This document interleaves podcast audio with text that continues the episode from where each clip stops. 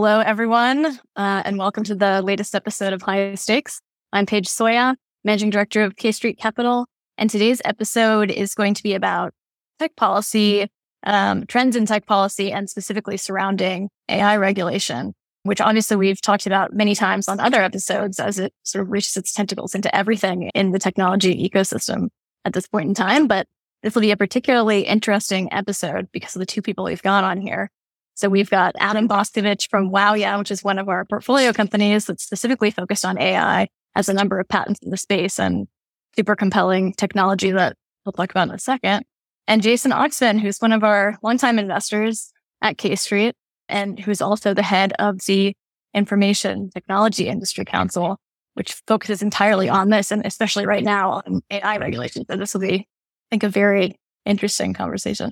Uh, but before we jump in, why don't I have you guys introduce yourselves? Adam, let's start with you.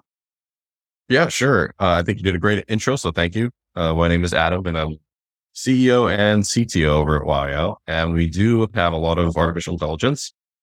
I started off a while back in the software space in, in the Bay, and I kind of made my way into my own company and had a few startups before that that were successful, and then started WowYow on the premise of AI. And in the beginning, it was extremely difficult to talk to anyone about AI. Uh, but now I think that the motion is kind of, it's hit the market and everyone kind of understands it. So it's a little bit easier to speak about. Thanks, Adam. And Jason? Thanks, Paige. It's great to be here with you and terrific to be here with Adam and looking forward to a uh, really stimulating discussion today. So I am the president and CEO of ITI, the Information Technology Industry Council. Uh, ITI was founded in 1916 as an advocacy, business, and policy organization on behalf of the technology industry. And obviously, the definition of the technology industry has changed a lot in the last 107 years.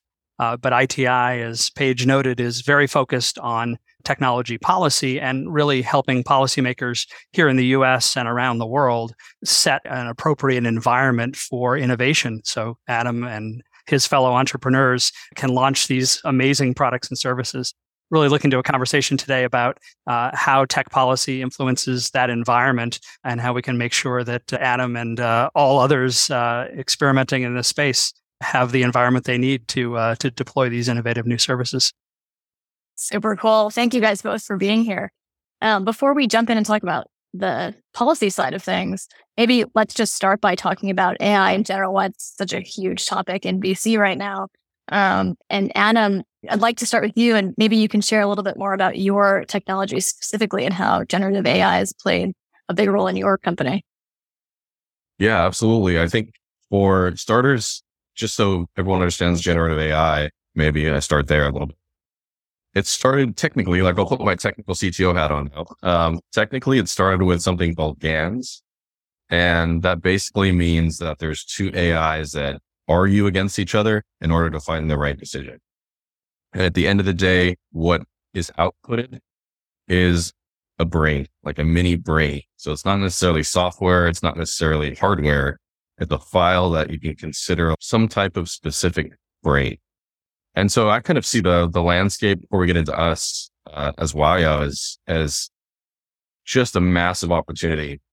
There's been a lot of times like a, you know, web three where people kind of say a huge opportunity, but no one really understands it. I really do think that this opportunity is like nothing we've seen since probably the industrial revolution. I think that that's probably what we can compare it to. Economically, I think that it's going to turn manual labor into like mechanized automated labor, kind of like the industrial revolution. It's going to have a huge impact on culture and art, education, understanding what's, what's real and what's not. And I think it really will have a big impact on cultural dominance throughout the world. So as an example, when we train again or now a generative AI, we're training it in English.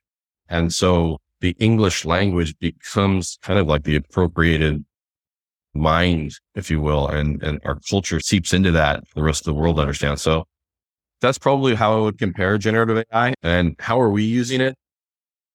So it's a really good question. And I think what I can do is kind of start off with our newest product and explain it through that lens. So essentially we analyze you know, hundreds of millions of minutes of, of video content for our clients. And what we did notice was that we could map human movement really, really well. And so our current product that we're going to launch here at the beginning of this week, our newest product line is actually a motion capture two dimensional to 3D. So you're watching a video and someone's moving like this and you can capture the movement and turn it into something that Hollywood and game companies can use, right? So essentially getting rid of mocap studios, this, this long process of mocap studios. And the artificial intelligence behind that is understanding the movement and then turning it into a file that people can use for video games or for movies.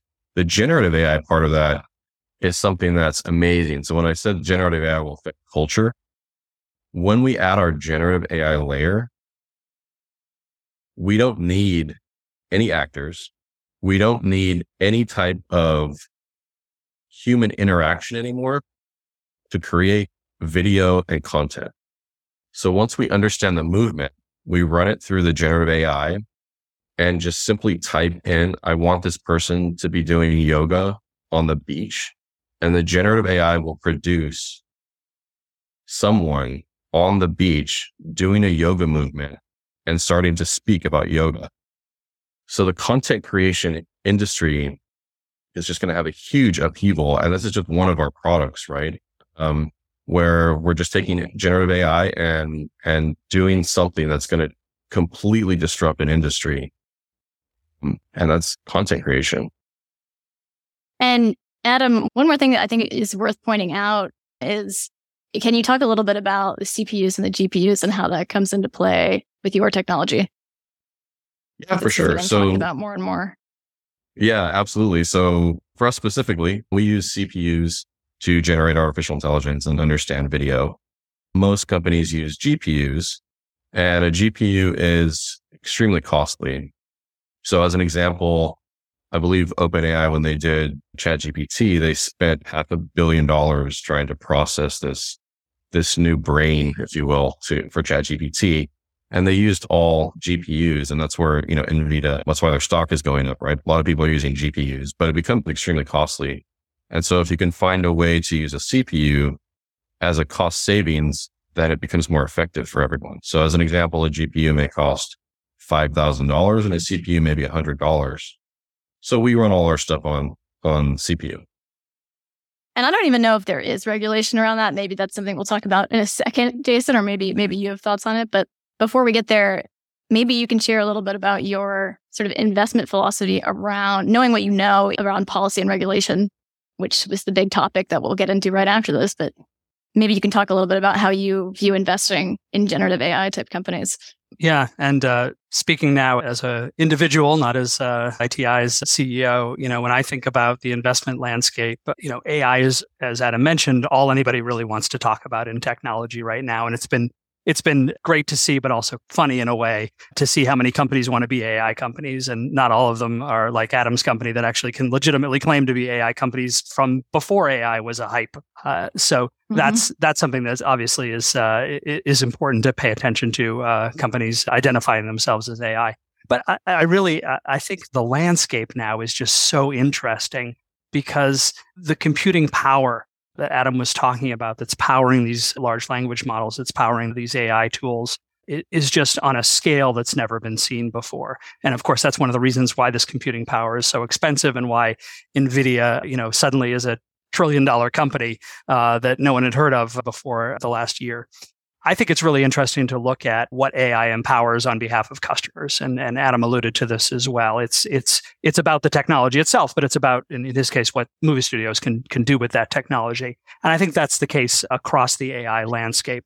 These large language models are interesting tools in and of themselves. Chat GPT is fun to play around with. But I think the real interesting question for investors to ask themselves is what, what use cases does AI make possible that were not possible beforehand? Uh, whether it's, as Adam talked about, changing the way in which studios look at uh, at movement, uh, or if you look at other industries, healthcare, I think is another one that a lot of people have been talking about. What can AI augment in the capabilities of surgeons when they're looking for tumors on screens that uh, the human eye might have uh, not been able to process? What can it do in lending and financial services to open up opportunities for access to banking systems to people who in the non AI world might not have had access? Um, what can it do in uh, training and, and workforce development to provide new learning capabilities that wouldn't have been available beforehand. I think those are the really interesting things. There are obviously companies that are deploying the AI tools, but what can be done with those tools, I think, is is equally interesting. And then, as I know we're going to talk about in the policy arena, you know, a lot of the questions that policymakers are asking about is about the the data that goes into developing these AI tools, um, how information is protected, how our information is used in generating and processing all of this information. That's one of the things that I think investors have to look at when companies are launching AI capabilities is uh, the data. Where does it come from? How is it generated? Uh, how is it used? Mm-hmm. Yeah, and maybe talk a little bit about some of the dangers of AI being unchecked and without regulation. What are some of the risks that we're starting to see more and more? You know, with uh, with all the attention paid to AI, there's a lot of good that comes of that, and there's a lot, of course, of questions that are asked by policymakers.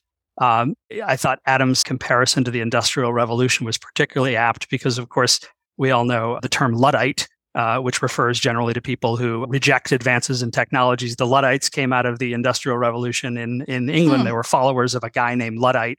Uh, who was worried about uh, workers in the fields uh, being replaced by new automation and his followers set those new machines, the uh, the cotton gins, on fire because they were worried about new technology. Uh, the modern day equivalent of the Luddites setting the uh, the cotton gins on fire are people who say that regulation is necessary because of the dangers of AI, and these are people who conflate the use of generative AI with what they saw in the Terminator movie or in 2001: A Space Odyssey or in The Matrix, uh, and they mm-hmm. think that uh, AI, if left unchecked, will result in machines making autonomous decisions for themselves. And that's where we need to kind of back people down uh, or back from the ledge uh, and say we're talking about things that generate images and texts and, and videos and, and, and, the like when we talk about generative AI. And that's a, a, a long way away from the dangers that uh, that some suggest uh, we have to talk about a, a, lot of this, and I know this is something that uh, companies large and small have to deal with, is, is an education process. It's making sure that policymakers understand what AI is and what it isn't, which is why I think it's great that Adam started off our conversation today just by defining our terms, because that's something that policymakers don't generally do. They kind of skip to the end uh, and say, how is AI going to destroy humanity? And, and, frankly, there have been some in industry who have helped feed that narrative. Uh, a few weeks ago, there was a letter that was generated by a number of industry participants calling for a six month pause on the deployment of AI services because of these questions about what AI is going to mean to the future of society. And and you know, candidly, I think that's that's inappropriate because you can say that any technology that's deployed is going to have impact on existing industries, and the answer is not to stop the deployment. The answer is to ask questions about how we can address any of the underlying concerns that some may have about what those mean, what those changes can uh, can bring, and there are policy solutions for that that don't require uh, a halt to the kind of innovation that's going to be so beneficial to so many people and across so many industries. Yeah, and yeah. some of the things that now go ahead, Adam. Yeah, I was I was going to say, you know, sometimes we'll get in like philosophical debates here. It's really weird. Um, you know, a bunch of tech nerds getting into a philosophical debate, but um, think about it this way as far as like these mini brains and generative AI. Just imagine for established companies the conversation that could take place. You could create a generative AI, which is like ChatGPT, that's specifically for law based on, and they will, based on Harvard law. And I could have mini brain that reasons with me on my computer and tells me what to do in a legal situation, right? You could get rid of entire legal teams and just have a legal, almost like a chat bot that, that writes out your papers for you, tells you what to say in certain instances. So uh, I picked legal because, you know, big companies, right? How would it really impact an established company? Someone like Uber that has like teams of lawyers, um, they could all disappear. And, and something like the, you know, globalization part of, of the industrial revolution and that's where maybe people are getting concerned. And I actually agree that it's definitely over concerned.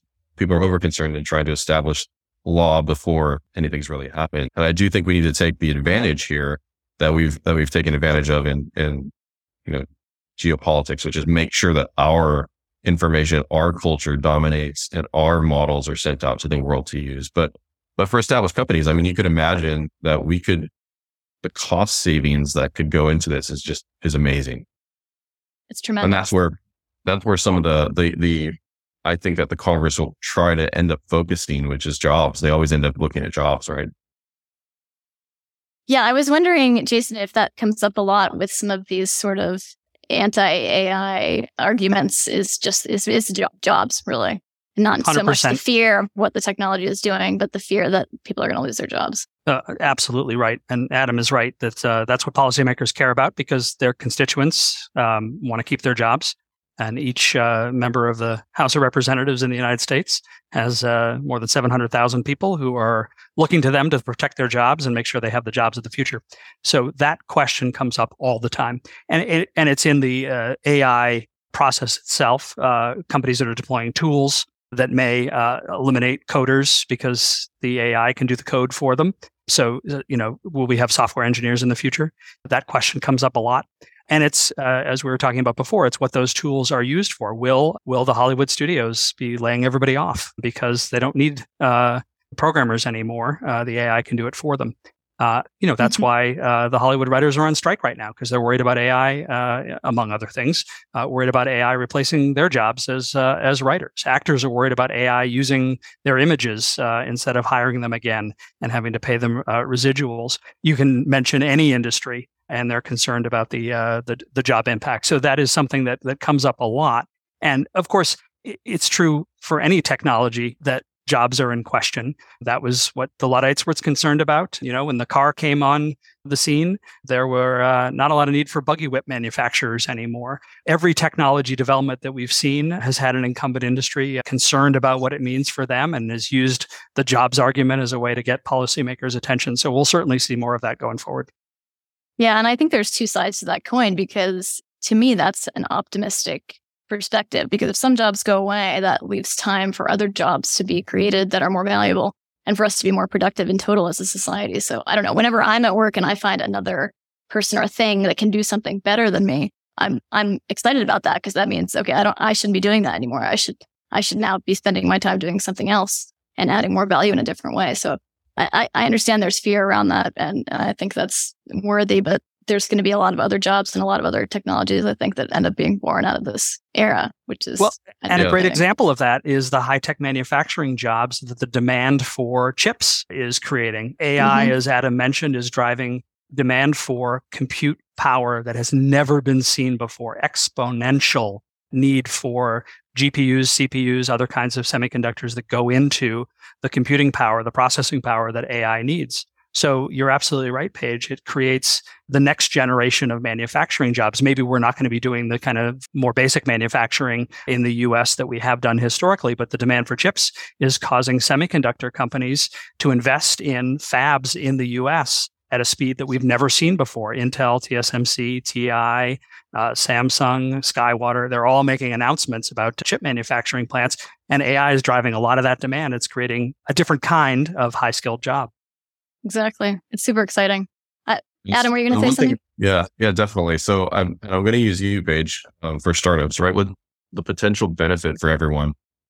Just imagine, I, like, I'm going to continue on the same concept of the, the, the mini brains, but we definitely people and and us in particular entrepreneurs and and um, people that that kind of strive to build something or or become your own person. Um, just imagine if I had Paige's brain sitting next to me all day, right? And I wanted to ask her questions because she had a particular experience or decision making or advice that, that I just I can't ping her all day asking questions. Paige could create, and, and this is something interesting, and I know it's theoretical, but Paige could create her own generative AI based on her experiences, decision making, and advice, right? Like when I worked for, um, so I worked for at one point for banks, and I was like a, um, you know, blocked hackers and things like that for going into banks, but I also helped them build um, software technologies at one point because they needed some assistance. And, and I built a, an underwriting program for them. And essentially, the underwriting program went like this. They gave put typed in their information, and then the and then the system made the underwriting decision instead of the underwriter. Um, but that's like a that was a an experienced decision making and advice. That was a program, but but basically you had a, a decision maker there for you that wasn't a person. But if you could wrap individuals into their own um, their own experience and their own mind, you could essentially like sell that to people. And I, and I bring that up to resonate, which is there's something in the business world that always interests me. They make their money work for them. And so like make your, have your money make money for you. Right. And I think that that's the concept that, that tech is now going to have, which is have your tech make tech for you or have your tech make money for you. And if you, if you combine these two people, the content creator that puts his, his content on YouTube with advice. Um, if you take kind of that thesis where people go and watch a content creator to gain advice, and then you take the thesis of software development, which is, well, that content creator doesn't actually have to speak. You can actually have that content creator and all his opinions and all his decision making as help on your computer. That's a concept that, you know, this personalized generative AI that could be deployed. So uh, I think that the benefits could be just massive. And even if there's, even if there's large layoffs in industry because of the legal team um, getting laid off, a high end legal um, advisor or a high end legal person could essentially have their own company, which is just themselves. We all want to duplicate ourselves, right, in business. So if you could duplicate yourself, now all of a sudden yourself is a is a is a SaaS product or something like that. So anyway, kind of wanted to put that in. There's all, it's always doom and gloom with, with AI, but if you flip it and, and take the entrepreneur mind, which is, you know, you're always looking for, for every problem is actually just something to overcome, then there's, there's definitely opportunity. And, um, I just kind of want to throw that opportunity in there. I love that idea. I, I wish, I wish I could do that at some point. Hopefully that will take form because especially when we talk to startups, right? We look at so many startups, hundreds a month, and we can't spend enough time on all of them. We can't even talk to all of them in a month, uh, you know, with our bandwidth and team size. And it would just be really cool if there was some way we could. Um, but anyway, a conversation for a different day. Um, Jason, I'm curious if you can share. Um, I know a lot's been going on in the policy world recently, especially with the EU passing their own AI Act. And, you know, I just would love to hear your thoughts on what it, what policy initiatives are being discussed and developed in the US right now and where you see the direction of that going? Yeah, so the EU actually did move first. As you mentioned, the AI Act was uh, passed by a pretty wide margin in the parliament in the EU just last month. Uh, it now moves to a trilogue discussion with the European Council, the European Commission, and they'll negotiate some changes, which hopefully will be to the better. Uh, the significant outcome in the EU AI Act is that it is going to regulate generative AI. The original version of that legislation did not include it. It was more focused on high risk areas of AI, use of AI in healthcare, financial services, hiring, and the like uh, but it's much broader than it was before. And that's worth mentioning because often the US looks to the EU where the US hasn't yet acted. So our hope is that that doesn't become the model and we're working to get some changes in place in Europe. And the challenges for technology companies from startups to large companies is you can't deploy technology on a country specific basis. You need to deploy a technology that meets the lowest common denominator for regulation. So the EU really could have an impact here. Now, here in the US, uh, currently, not only do we not have any consensus around legislation. We also don't have consensus about who is in charge of regulating AI. So we've seen a number of agencies from NIST uh, within the uh, Department of Commerce to the OSTP, the Office of Science Technology Policy in the White House, um, to other cabinet agencies deploy AI regulatory roadmaps, voluntary in nature. In fact, you saw a number of companies uh, just agree to a White House roadmap a couple of days ago around voluntary consensus driven approaches. So no concrete regulation of AI. On Capitol Hill, a number of bills have been introduced, a lot of briefings taking place, but again, no consensus there. I think, uh, as with all other technologies, members of Congress are focused right now on trying to learn about what it is, which is obviously important, and learn about what the potential impacts are. You mentioned Paige jobs as an obvious focus, and that is certainly part of the discussion. Another area is privacy, data protection for consumers. The US does not have, unlike a lot of jurisdictions around the world, does not have a federal privacy law. So there are a lot of questions about how consumers and copyright owners and others can protect their information that's used in development of uh, AI models. And uh, I think we'll see a lot of discussion continue around that. But the areas that are under focus right now are those high risk areas. So uh, a lot of concern in, in Congress about use of AI uh, for lending to make sure it's not discriminatory, use of AI in medical decisions to make sure people have good outcomes, use of AI and hiring to make sure people are not discriminated against. Uh, so a lot of uh, focuses on potential harms in various areas. But again, uh, a lot of legislation introduced, uh, nothing passed yet. I keep hearing about this this thing that I don't fully understand called trustworthy AI. I know it's something that Google's pushing for and others are pushing for, but I don't really how is that being defined? Yeah. So the, the idea there is, as with other areas of technology, that in the first instance, companies that deploy AI are, are best positioned to do the right thing by their customers. And this has been a general approach that the technology industry has taken across time. That uh, it's one thing for regulators to say what companies need to do. It's a it's another thing for companies to endeavor to do the right thing in the absence of a regulatory regime. And with AI deployment happening at the pace that it's happening right now, uh, it's very hard to imagine regulators catching up. And so the idea of trustworthy AI is based around the consensus of voluntary industry standards. Companies deploying ethical AI because it's the right thing to do, because they best serve their customers by protecting their customers' interests. So a number of companies have, as you noted, made those kind of commitments publicly, agreed with the White House just uh, a couple of days ago, as I mentioned, to publish the standards by which they adopt ethical AI practices.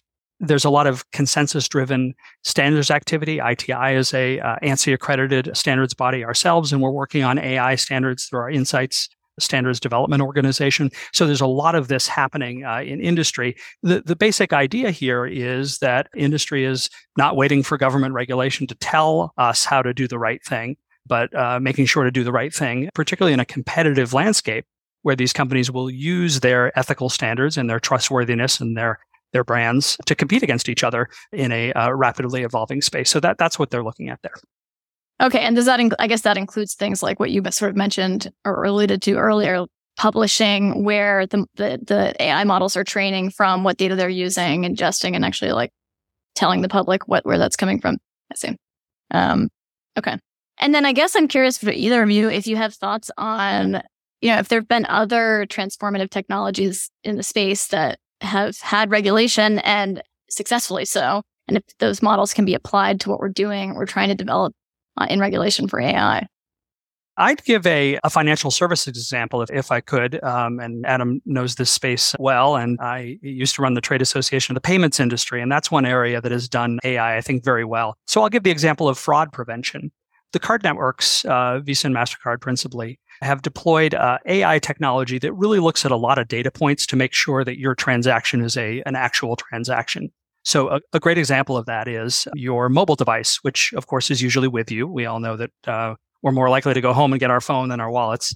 So uh, if Visa and Mastercard have information uh, about where your mobile phone is, they can compare that to the use of your card to make sure that it's actually you using it. Because if your card and your mobile device are being used, are located in the same place, it's most likely not a fraudulent transaction. They also use AI to compare your transaction to your other history. Uh, are you a daily coffee drinker? Well, if it's a coffee shop in Prague, even though you've never been to Prague before and your phone's there, it's probably you. So I think fraud prevention is one area where AI has been and will continue to be very successfully used in financial services.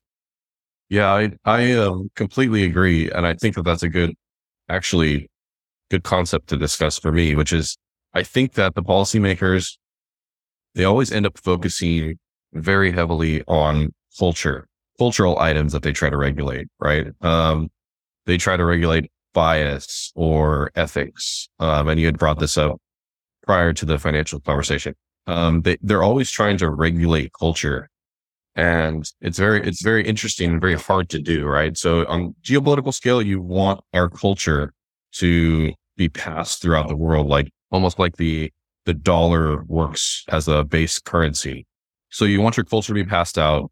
And maybe that's why they focus on culture and bias and things. But in essence, um, you know, bias is intellect, right? I think personally. Um, so it's very hard to take bias out of intellect because they're one and the same. But they tend to focus on that and not focus on what you described, which is using it to actually do something like fraud prevention that has a, that has a result that can be beneficial. It has a targeted result to be beneficial, uh, something that's kind of thought out and, and has a specific end goal. Uh, rather than trying to do something that's almost impossible, which is which is regulate culture through technology. That's more on the end of, um, you know, something crazy like a you know social credit score or something. But I think that they have concerns that are valid, and the concern that they have that are valid is probably Congress should be worried about fake everything, right? Because if I can fake you and I can fake pretty much a video or a movie or speech, and it, it's already here, I can fake presidential campaigns. It's coming up in a year. I can fake people saying things on the news. And whether it's like foreign governments throwing that, you know, that type of culture war in our environment.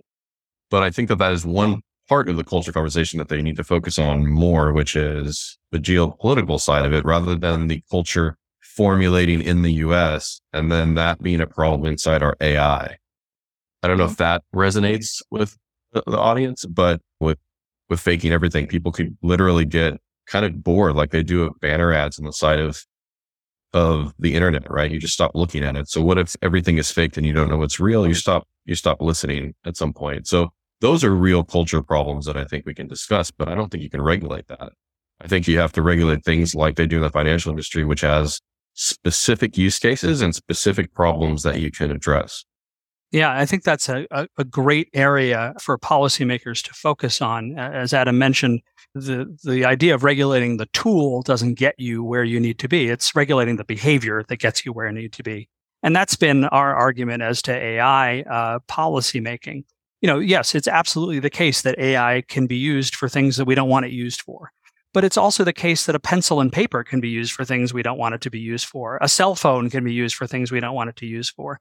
A, a car um, so all these new technologies have faced this kind of ethical quandary. Uh, but the key is, and this is particularly important, I think, in, in AI regulation conversations, is to recognize what the behavior is you're trying to impact. So I'll give another example. Um, there's been this idea that AI used in lending or hiring can lead to discrimination uh, if the information that the AI is programmed with uh, includes historical discrimination. But uh, mm. you can discriminate in hiring or lending using a pencil and paper, and we don't outlaw those tools and we shouldn't outlaw the AI tool. What we should do is remember that it is already illegal, regardless of the tool you use, to discriminate in hiring or lending. And AI actually holds a promise to eliminate the kind of human based decision making that has historically led to lending and hiring biases when human beings look at a particular characteristic or a last name or a location on a resume or on an application and make decisions based on that that they shouldn't make.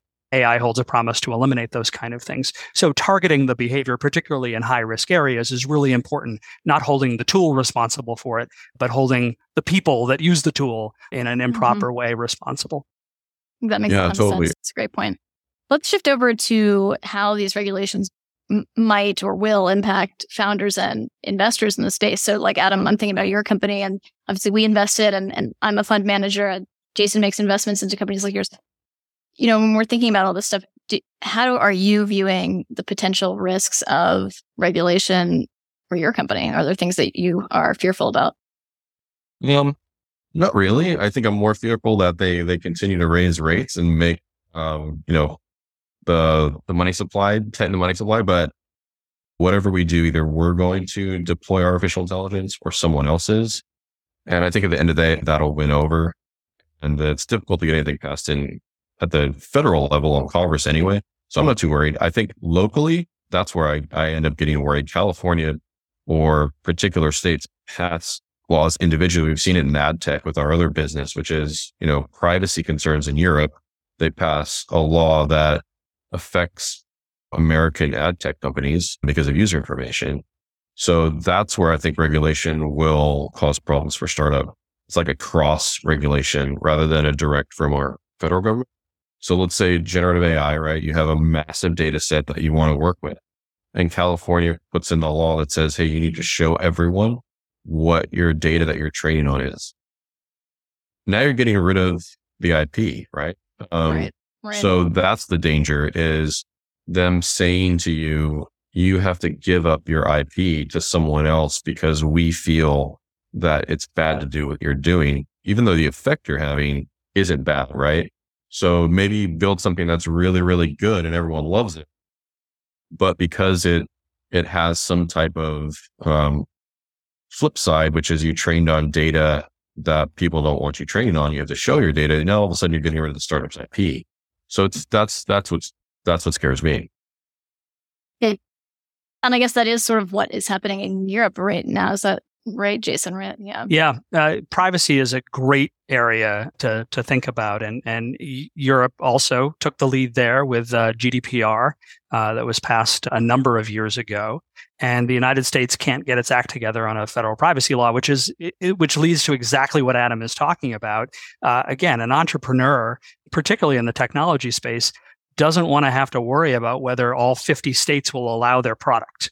I mean, it's just absurd to think about right. that. And, and yet, with the lack of a U.S. national privacy law, it leads to exactly the kind of circumstances that Adam's talking about, where you have specific states that adopt regulations. And what entrepreneur has the time or the resources or, frankly, the the business acumen to adapt a model to 50 different regulatory regimes. So privacy is a great area, and that is, that is one big gap uh, in the regulatory regime here in the US, a single national privacy law. And the European impact, as you alluded to, Paige, is the kind of startup, startup activity that you're investing in and, and K Street Capital is making possible just doesn't exist in Europe because the regulatory approach right. there and the policy environment there is just not conducive to technology startups the way it is here. But the risk factor, as Adam mentioned, is that state by state regulatory approach, particularly around privacy, that makes it difficult for entrepreneurs in particular to get their products to market here in the US. So, do you think there's certain industries or sectors then where generative AI or regulation around it will have a bigger impact than others? Yeah. Yeah, I, I think uh, you know we were talking about before the the discussion taking place in two different areas. One, the tools themselves, which technology companies, large and small, are uh, investing in. Uh, the second is the the customers of those uh, those companies, whether it's the the content creators or agriculture, healthcare, finance, uh, et cetera, et cetera. I do think the regulatory regime will really impact the success of AI in different uh, vertical segments. The extent to which uh, the U.S. government chooses to focus its legislative and regulatory approach on sector-specific areas is a is a real risk. Um, mm. Uh, but I think the where we are in the AI deployment cycle and in the startup uh, investment in AI in particular, uh, the, the the real risk is is making sure that those companies can can get to market, and those are more basic considerations like making sure they can access computing power at a reasonable price, making sure they can get the talent here in the US and, and from around the world that uh, has the, the technical savvy and the know how to do the work so those startups can, can take place here. We all know the story of how more than half of the largest technology companies in the US were either founded by or run today by first generation or second generation immigrants to the US. So we need to do a better job there with the workforce and immigration policy. I think it's making sure that the supply chain works correctly so that um, you know Adam can get the processing power at a reasonable price and doesn't get stuck behind car companies and waiting for chips to be uh, produced. I think the uh, global supply chain issue is also matched by global investment questions. There's a lot of concern uh, about whether the U.S. is going to impose trade, digital trade, and physical trade restrictions on U.S. companies that want to sell to the rest of the world, including, you know, frankly, China's a big market. There are a lot of challenges, as Adam alluded to earlier, with how China as a as a government does business, but it's also a country of 1.3 billion people, and U.S. companies should be able to sell there. We also need to do trade agreements around the world. You know, the Biden administration quite candidly has not done a very good job of engaging in trade around the world and we need to make sure that global markets are are, are open to US technology companies so I think there are a lot of uh, policy questions that may not be AI specific, but particularly for startups that are looking to start their work here, we need to fix. The last one I'd mention is tax policy. You know, the U.S. has historically uh, allowed R&D investment to be favorably tax treated here in the U.S. Uh, in 2017, the Tax Cut and Jobs Act changed that. So uh, five year uh, amortization is now the rule for uh, R&D investment instead of uh, one year, which was the rule uh, last year and before. We need to fix that so companies can uh, invest in, in research and development here in the US. So that's a long list of issues. Not all of them are AI specific, but they're all mm-hmm. incredibly important to the startup ecosystem and technology innovation that we want to take place here in the US. And don't get me started on tax policy. I could do an entire episode just on that one topic. Um, lots of thoughts there. But anyway, bringing it back to the seed stage, you know, we're seed investors. We invest in companies usually in their first round of funding or second, or maybe it's an early series A, but that's pretty much when we first, that's what we're type of companies we're looking for. And they, they've got seven to nine years to go probably before they exit, right? So if we're thinking about that and companies that are utilizing AI as a major component of what they do, and we and and I guess the question is, do we think there's material risk in regulation in certain sectors in the next seven to nine years that would materially impact the value of those businesses when they do come to like they might be super valuable right now in the next couple of years, but if this pol- policy changes, you know, uh, is that going to impact their ability to exit? Yeah, I'll start on that. Adam's obviously got uh, much more uh, to offer on that uh, as an actual CEO and, and, founder of a company. But um, you know, the environment here in the US uh, is enormously important generally, but the challenge with policy predictions, I have a hard time predicting the next seven to nine hours of what Congress is going to do, let alone the next uh, seven to nine years. So I would uh, I would say at a high level, what we don't want to see is the U.S. turn into the the kind of European model that we were talking about before, you know, Europe has, we've talked about privacy regulation, we've talked about AI regulation, but I would say generally the, the European approach to technology regulation has been one that's been, made it very difficult for startups and large companies to operate in Europe. And we just haven't seen the kind of startup environment in Europe. And, and European regulators and policymakers uh, will admit this publicly that they're not seeing the kind of startup activity there that they want to see. And what they want to see is what's here in the US. And the reason the startup in, uh, environment has been so successful in the US is not only because of the policy environment that uh, encourages investment, but also on the subject of exit, it's that there are large technology companies in the US that look to the startup ecosystem for their next great ideas. And, you know, there are obviously a number of ways that exits can take place, but one of the most prominent recent years has been an exit to larger companies.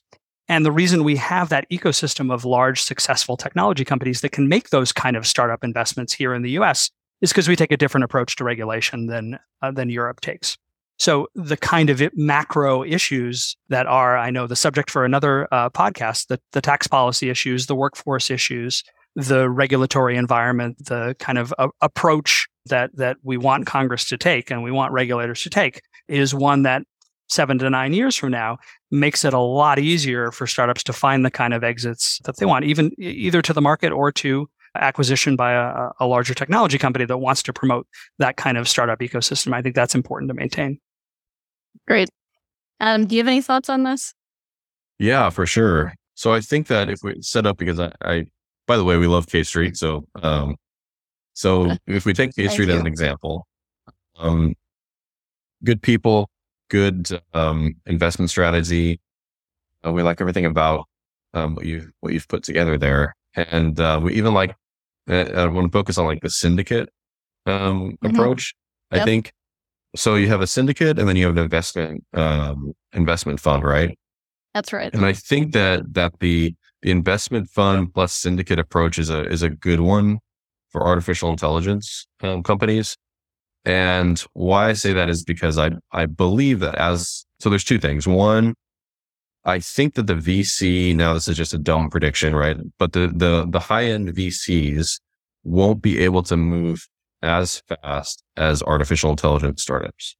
So I think that they're going to end up going into the B and C rounds and the syndicate, you know, fund approach where you can make a series of investments in, in AI companies quick and easy and confidently is probably going to end up being a better model for the stage that you're at, right? Whereas a VC, when I sit in front for a series A or something, you do, you both do the same diligence, but they're so focused on the return at the end, I believe that, and this angel, at least in California, this like, you know, the, the unicorn that they're trying to all capture that they're not going to be able to deploy their funds fast enough and they're going to end up in this B and C round because it's more, they're more confident they, they can return a unicorn. And the syndicate approach, whereas you can, like I said, you can deploy capital. I think that the same thing in the the money supply um, is the same thing in the tech thoughts that I, that I tried to explain earlier, which maybe I didn't do well, but the velocity of money, right? Um, so if, if the velocity of money creates more revenue, uh, the passing back and forth of money faster creates more revenue generation. Um, the th- same thing is going to happen with artificial intelligence, where there's going to be a lot of companies that, that are going to explode onto the scene and spreading your money out is probably going to be very valuable uh, because there's going to be a lot that are going to succeed. So I think that that what you have is probably a better approach than the VC approach in the future.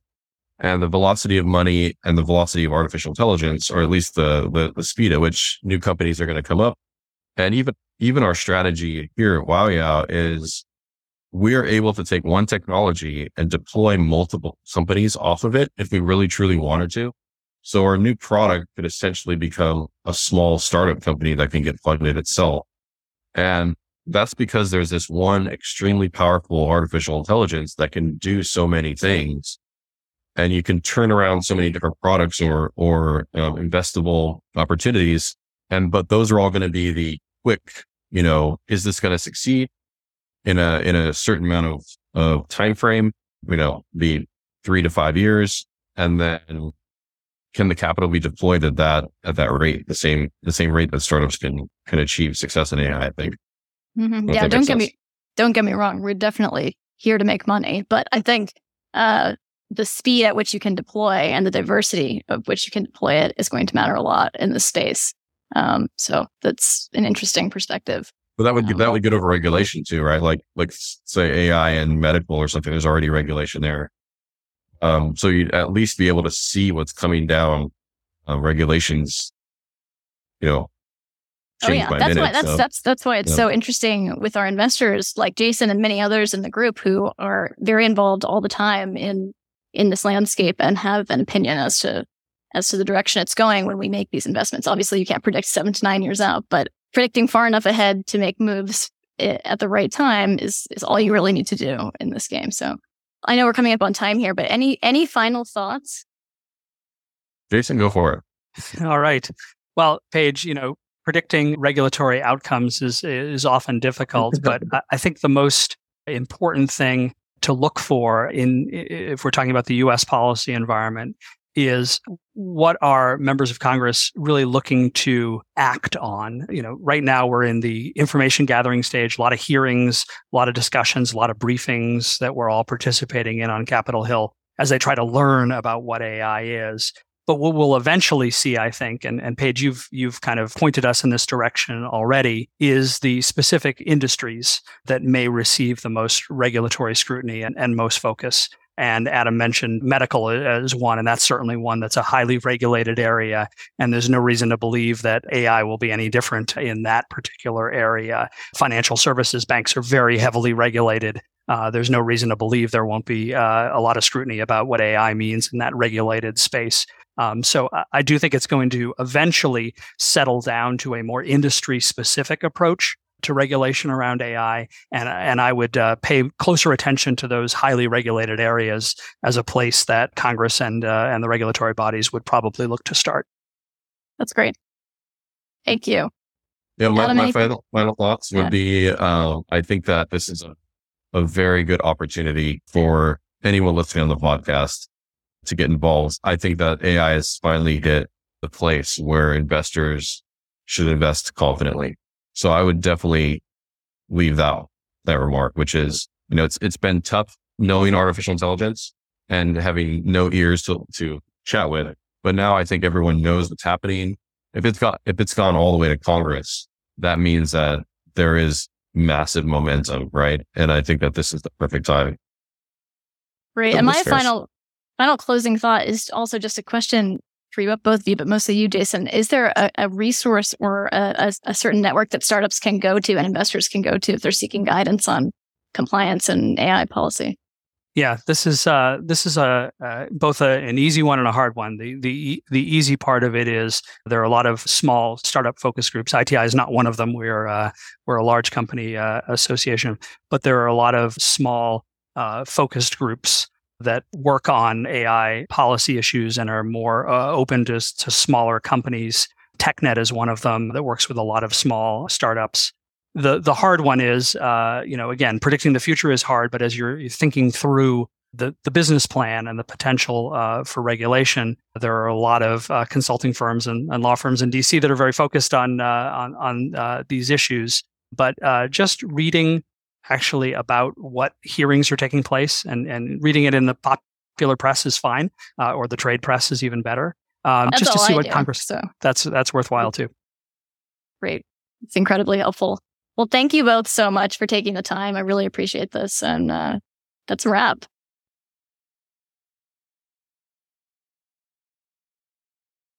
Thank you so much for tuning in. And if you enjoyed it, please leave us a rating and review. And don't forget to subscribe so you don't miss any future episodes. Thanks.